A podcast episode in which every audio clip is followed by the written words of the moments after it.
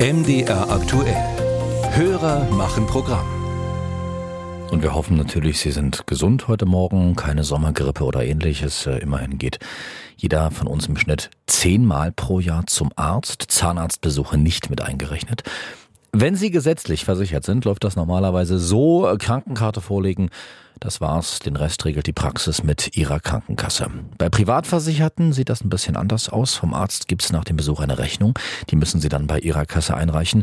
Etwas, was unsere Hörerin Sonja Metzing heute Morgen umtreibt. Ich fordere, dass auch bei den privaten Krankenkassen endlich die Digitalisierung Einzug hält. Die Patienten sollten eine elektronische Gesundheitskarte erhalten und dann nur noch anhand der Girokontoauszüge oder von der Krankenkasse geschickten Abrechnung kontrollieren, wie viel man selbst für die Arztsuche zahlen muss. Dies die Idee unserer Hörerin Sonja Metzing.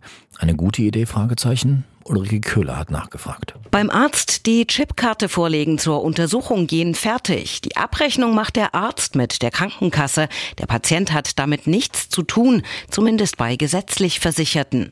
Auch für Privatversicherte gibt es eine Chipkarte, sagt Stefan Kaspari, Sprecher des Verbandes der privaten Krankenversicherer. Allerdings hat die keine Bezahlfunktion. Der Patient bekommt weiter die Rechnung, die dann bei der Kasse eingereicht werden muss. Das habe versicherungsrechtliche Gründe, denn eigentlich hat der Privatpatient zwei Rechtsverhältnisse, eins mit dem behandelnden Arzt und eins mit seiner Krankenkasse.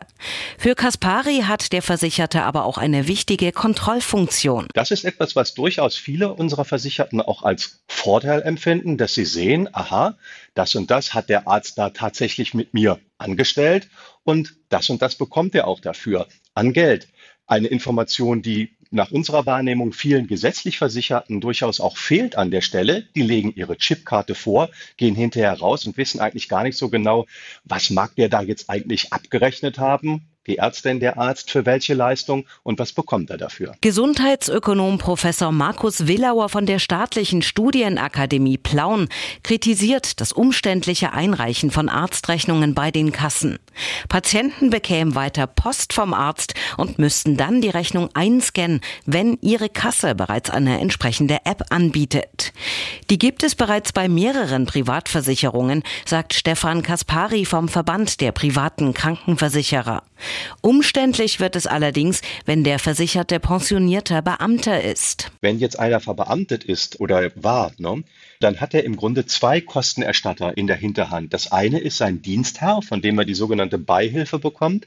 Und das andere ist dann seine, man nennt das dann an der Stelle private Restkostenversicherung. Das heißt, da teilen sich im Grunde zwei Kostenträger, einmal der Dienstherr, einmal wir, in die Krankheitskostenerstattung rein. Was dann wiederum für den Betroffenen tatsächlich bedeutet, er muss dann im Grunde auch noch jede Rechnung zweimal einschicken. Etwas einfacher wird es bei Krankenhausaufenthalten, erläutert Gesundheitsökonom Professor Markus Willauer. Da muss man natürlich unterscheiden, ist es ein geplanter, ein sogenannter elektiver Eingriff oder ist es ein Notfall, ein ungeplanter. Im geplanten Fall hat man die Möglichkeit, mit der Patientenaufnahme Kontakt aufzunehmen, um im Vorfeld die Abtretung der Rechnungsansprüche Ansprüche zu klären. Das heißt, dort gibt es ein Formular, das man ausfüllt, unterschreibt und dann rechnet das Krankenhaus durchaus auch sehr gerne direkt mit der privaten Krankenversicherung ab. Am Kostenerstattungsverfahren in der privaten Krankenversicherung insgesamt wird sich bis auf weiteres nichts ändern.